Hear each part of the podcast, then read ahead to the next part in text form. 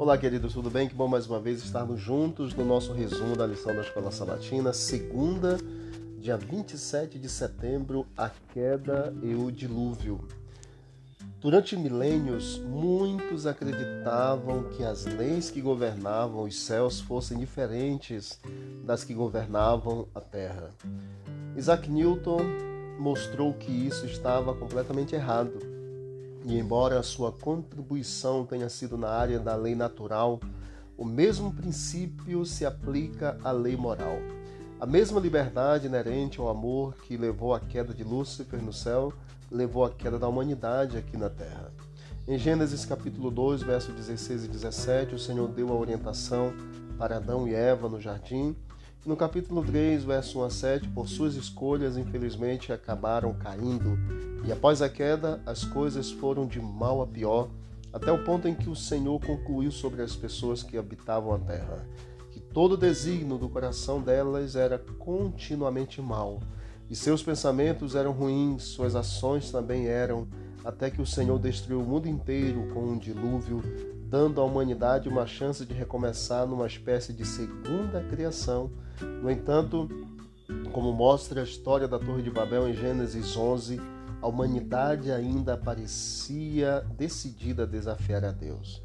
Quando a torre estava parcialmente pronta, parte dela foi ocupada como habitação de seus construtores e outros compartimentos esplendidamente aparelhados e ornamentados eram dedicados aos seus ídolos.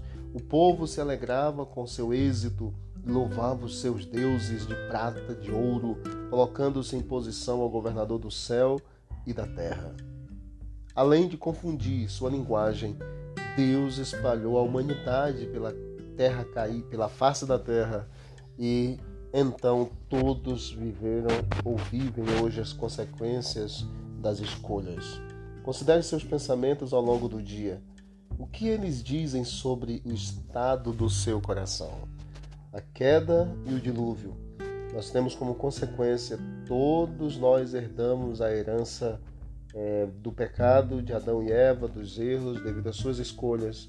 E hoje nós estamos é, pagando o preço das consequências, porém nós temos a recompensa da salvação pelos méritos do nosso Senhor e Salvador Jesus Cristo.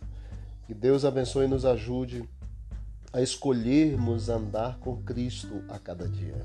Vamos orar.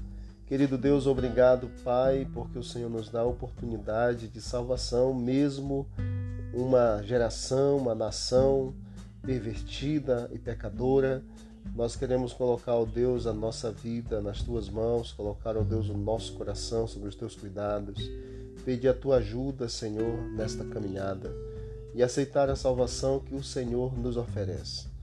Fique conosco, Pai, durante todo esse dia é o que nós te pedimos e te agradecemos em nome de Jesus. Amém. Deus abençoe e vamos que vamos para o alto e avante.